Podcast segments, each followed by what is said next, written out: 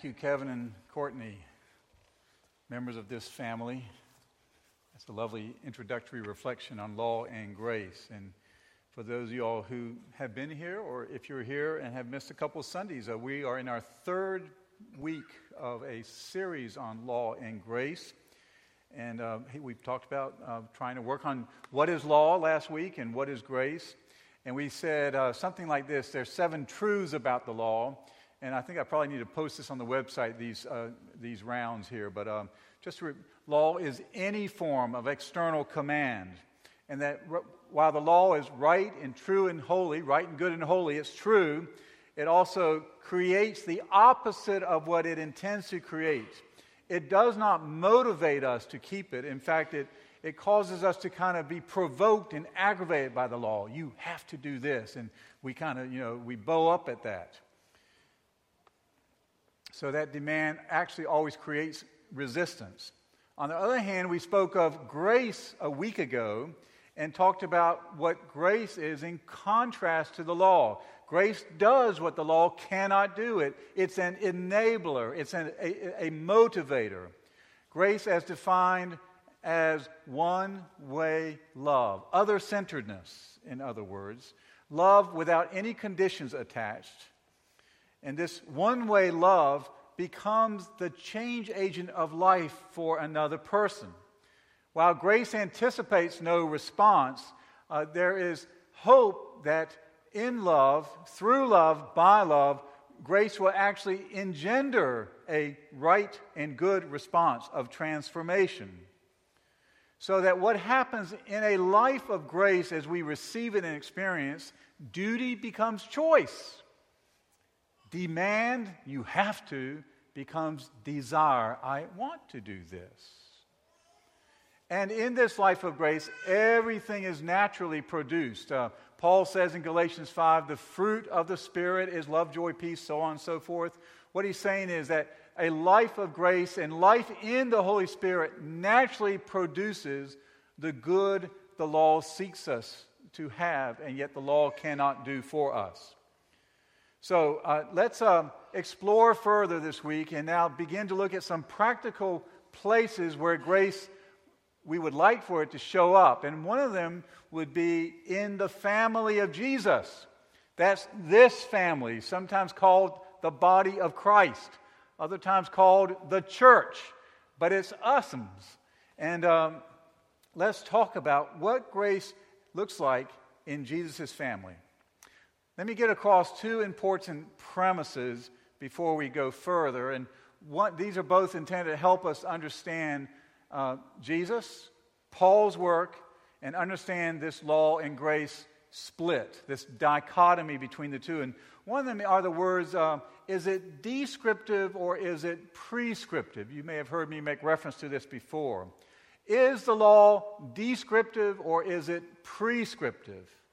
What is the difference? Prescription is pretty much like that prescription you take to the CVS pharmacy or to Walgreens.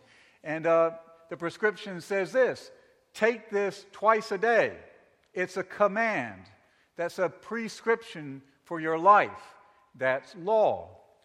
Description is different, radically different. And it goes, it's more like this I exercise every day. It's a statement of who I am or what I am. I exercise every day. So, what I do, I take pills, law. Who I am, I'm an exerciser, grace. What I do, I try to be good, law. Who I am, I am a follower of Jesus. And let the rest follow from that. So that's the first thing to just think about as you live out your life is am I living my life out prescriptively or am I living my life out descriptively? And what grace provides for us is an avenue, a roadway through life of uh, being descriptive of who we are and not always, always, always, you have to do this, you ought to do that, you should have done that. Secondly, Paul's letters are written in two parts. And it's very easy to think that Paul is prescribing law if you only read the second half of his letters. We often do that. We did that this morning. We read from the fourth chapter of Ephesians. And uh, Paul says, live a life worthy of the calling and do this, be patient, be, bear with one another. It all sounds like commands, commands, do this, do that. That sounds like law. But Paul, of all individuals, does not want us to think in terms of law when he describes behavior of a follower of Jesus. So, what Paul does is he first of all reminds us in the beginning of each of his letters what Christ has done for us in grace. And so he builds that case and says, This is what Jesus has done for us. Is there anyone who's moved by that? He's asking. If you are so moved, if, if, if there's a heart meltdown of discovery of God's love for me, for you in Jesus, then Paul says, Well, this then is how you can respond to that love. That's a life of grace. So let's read an earlier part of Ephesians first before we look at the part that we got to today. An earlier part in the first part of this letter to the church in Ephesus. Remember that formerly you who are Gentiles, that's us by birth, called uncircumcised by the circumcision, the Jews separated themselves from us, just as Gentiles separated themselves from Jews. There was no loss between, there was no loss of love between the two groups. Remember, though, that at that time you were separate from Christ. Now, he may be talking about that general issue of the circumcised and the uncircumcised Jews and Gentiles, and that we were separated from all the promises of God. But he also can be descriptive of our individual lives. I know a time when I was separate from Christ. I would be embarrassed to tell you some of the things I did in that time of my life as I lived separate from Christ. And so he says, Well, before you were separate from Christ, excluded from citizenship in Israel, foreigners to the covenants, without hope, without God in the world. It's a terrible place to be. Many of us have been there at some time. But now, Paul goes on to say, in Christ Jesus, you who were once far away, oh Lord, I was so far away once upon a time in my younger days, have been brought near through the blood of Christ. You Gentiles, too, who were far away as a community, have now been incorporated into the family of Israel. And so he says of Jesus, um, it's through the blood of Christ. So it takes us right to the cross, for he himself is our peace, who has made the two one, destroyed the barrier, the dividing wall of hostility. How has he done this? Here we are back to the law again, by abolishing in his flesh in his self offering the law. He abolishes the law. Christ is the end of the law. Life's meaning is no longer found in trying to keep the law. Life's meaning is found in this marvelous, rich life of grace. By abolishing in his flesh the law, his purpose in abolishing the law, his purpose was to create in himself one new man, the body of Christ. We are members we are components of that body. To create one new man out of the two, thus making peace. And in this one body, to reconcile them to God. Always back to the cross, the cross of love, through the cross. So there's Ephesians 2. And if one were to read Ephesians 1 and Ephesians 2, or read Romans 1, 2, 3, and 4, and 5, or read Galatians 1 and 2, and if you were to read it uh, with all your heart centered on this, or if you heard it taught properly and well, what sometimes happens, even often happens, has happened through time, is an individual finally gets it. It moves from the head to the heart, and someone realizes for the first time, oh my goodness, God loves me this much. Jesus offered himself on the cross for me in all my brokenness and inadequacies and self centeredness and self selfishness. And Jesus, even before I even thought about turning towards Him, made Himself an offering for me. Oh my goodness. And the heart meltdown happens. And when it happens, we're changed. And we begin to change more. And that transformation is moving into the life of grace out of the life, not only of sin, but out of the life of laws out of oughts and shoulds. So then we get to this beautiful place where um, we experience the grace of Jesus Christ, this vertical love come down. This is how your Father loves you. God so loved the world, He sent His Son. This Son would die for you, for your sins. He would be nailed to a cross. This is how much He loves you. He loves us this much, stretches out His arms and dies, and we get it. And then we are motivated through grace to express this visibly in what I would call horizontal love love of others and love of ourselves. Love of ourselves as we seek further wholeness and healing in Christ for ourselves so that we can be more grace filled as an individual. So I, I, just would like to have some fun with you all a little bit this morning, in a sense. And uh, we've been working with these uh, sevens, uh, seven truths of law, seven truths of grace. Let me do another seven this morning and uh, do it under the letter H. Uh, H is just what uh, was given to me, if you will, or what I began to work with, and I ended up with seven, so uh, even more than seven. So here we go. And what I want to do is use H to describe grace in Jesus' family. And some of these uh, may be, uh, should be obvious and apparent, but sometimes they're not present in a body of Christ community. Thanks be to God, I believe we have grown more and more in this area of grace at St. Paul's. But first of all, hospitality and courtesy. Something better and richer and deeper, as rich and good and deep as it, as it is when it is called Southern hospitality.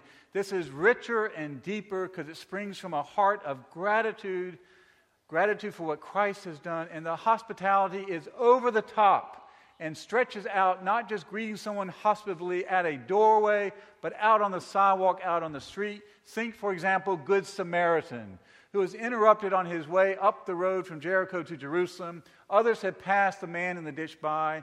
Hospitality, he reaches out to him. He puts him on his horse. He takes him to an inn. He pays for him to be. Uh, for the uh, being taken care of. And he tells the innkeeper, If I owe you more, when I come back through here, I will pay the rest as well. That is hospitality that is proactive and intentional.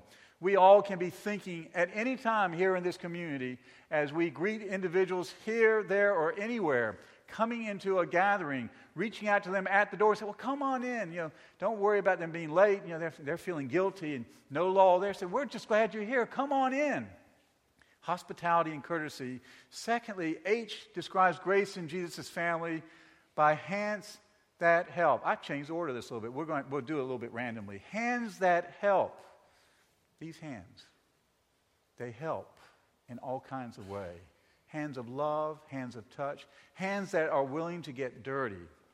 Another H, honor and integrity in the body of Christ. Again, something that we might take for granted, but Satan is always um, pressing on the body of Christ and wanting us to trip and stumble. And so we read embarrassing articles sometimes about how the, the body of Christ has been invaded uh, by, and the, a corruption has come about. So when grace is fully operative in the body of Christ, there's honor and integrity, full disclosure of finances, for example, full accountability. Uh, we have an auditor every year that looks at our books every year from you know, an outside auditor to say this is being done meet and right and well.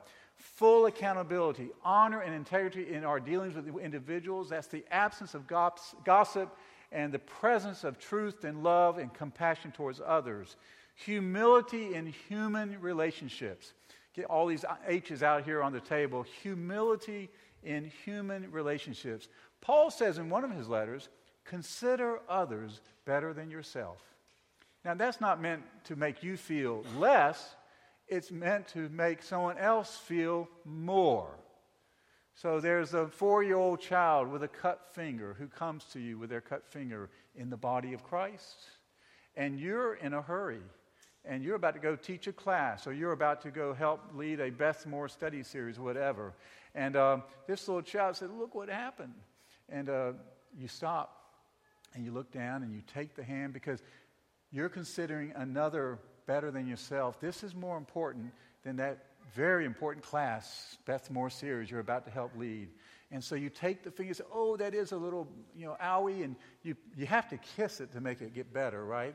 And so a kiss on the finger, and maybe you go find a band aid, and, and uh, you have just considered another better than yourself. That is grace in the Jesus family humility in human relationships. It goes in all kinds of horizontal ways, and it's an intentional reaching out and reaching over towards others. Hope in help from above. Life is tough, the world is tough, and it is not simply that we can do this ourselves by ourselves, but that there is that vertical axis as well, that horizontal dimension, and we can hope in help from above, hope in help that will come in the power and gift of God's love and grace to us in all kinds of circumstances of sickness or tragedy or alienation in a relationship, and there is hope in help from above, and humor that heals. If the community of the body of Christ is not a laughing community, something is wrong. Thank goodness there is a abundant amount of laughter here, there, and everywhere in this community. Thank goodness, even with a rector with a rather serious demeanor that he was born with and can't really help, that uh, you all help me break through that at times because uh, there's a lot of laughter in my heart, even if it doesn't appear on my, in my countenance. But humor does heal. In a place of laughter, I think of Perrin Smith in his 80s in Spartanburg, South Carolina, who lost his entire business to bankruptcy because of some mishandling by younger generations and uh, held no, harbored nothing against them because he knew Jesus Christ and Christ alone, and he lost everything in that business, but he still had his faith, and he lived and laughed and loved in that faith into his 80s. And he was an artist, and he said, I just know Jesus laughed, and it doesn't say in the scripture anywhere where he laughs. Well, I know he laughed too because he told those parables and he told funny stories, and they were out there on those, uh, walking through those uh, uh, hills and valleys of Galilee and Judea, and you know there was lots of laughter when you were around Jesus. And so parents started painting portraits of Jesus with a huge laugh on his face that was sold at the annual bazaar. And uh, he couldn't paint enough of them for people to get, you know, because everybody wanted one. I wanted one too, and I'm happy to say I have one hanging in the, on my office wall in, in honorable memory of Perrin Smith, who declared, Of course, Jesus laughed. Humor that heals, and Holy Spirit happenings. We love the Lord God, our Father. We love the Lord Jesus, our Savior. And the community where grace is evident, the Holy Spirit is manifested. Things happen. The book of Acts says it's like signs and wonders. That's what the book of Acts calls it. Signs and wonders. It's not just healing, it's transformation. It's people having scales fall from their eyes. It's things going on that are good and meet and right. You'll see a a video uh, in a few minutes before the end of the service of, of ministry in Haiti. And you will just uh, sort of be moved by the, the signs and wonders of a community as we go reach out there in grace uh, and do that work and yet again prepare for travels there. Okay, so all those H's hospitality, honor, and humility, hope, and hands, and humor, and Holy Spirit. And so now we can get to the fourth chapter of Ephesians and say this in light of what Jesus has done, as we say in the Creed, for us and our salvation, considering all we have been forgiven, every wrong we have ever committed, realizing He has borne our sin upon the cross and abolished the law as a punitive means of trying to get right with God, and that He has given for our transformation the promised Holy Spirit. That's his gift of grace, the promised Holy Spirit. Then, in realization of that, we can say, I want to, Ephesians 4, live a life worthy of the calling God has given me. And I want to grow more and more in complete humility and gentleness, patience, or as King James Version says, long suffering in my life and for others and with others, bearing with one another in love, making every effort to keep the unity of the Spirit, the, the body, through the bond of peace. And so Paul will say, now there's a purpose for all this as you are engendered in that desire, the, the wanting that uh, is engendered in that. The Lord says, and this is what will be produced. Uh, you will assist the Lord in preparing God's people us for works of service. And the body of Christ will be built up and strengthened. It will, be, uh, it will grow numerically and it will grow deeper spiritually. And it will be because of, what, uh, of our participation in this. And so Paul says, until finally we will all reach unity in this faith and become mature. He says it's about growth and wholeness and moving towards wholeness and maturity. And so he concludes this attaining to the whole measure of the fullness of Christ. Everything we are and do and live as the body of Christ will reflect Christ likeness, love, grace, faith, compassion. So Jesus teaches this, what Paul, well, Jesus does what Paul teaches. Paul is re- responding to what Jesus did. He washes their feet. A complete act of humility. We get some sense of how embarrassingly um, inappropriate it was by Peter's reaction Lord, you're not going to wash my feet. And G- Jesus said, Paul, Peter, if you're going to be a part of me, you, um, you got to let me wash them. But the feet are washed. He says, This is an example. Do you understand what I've done?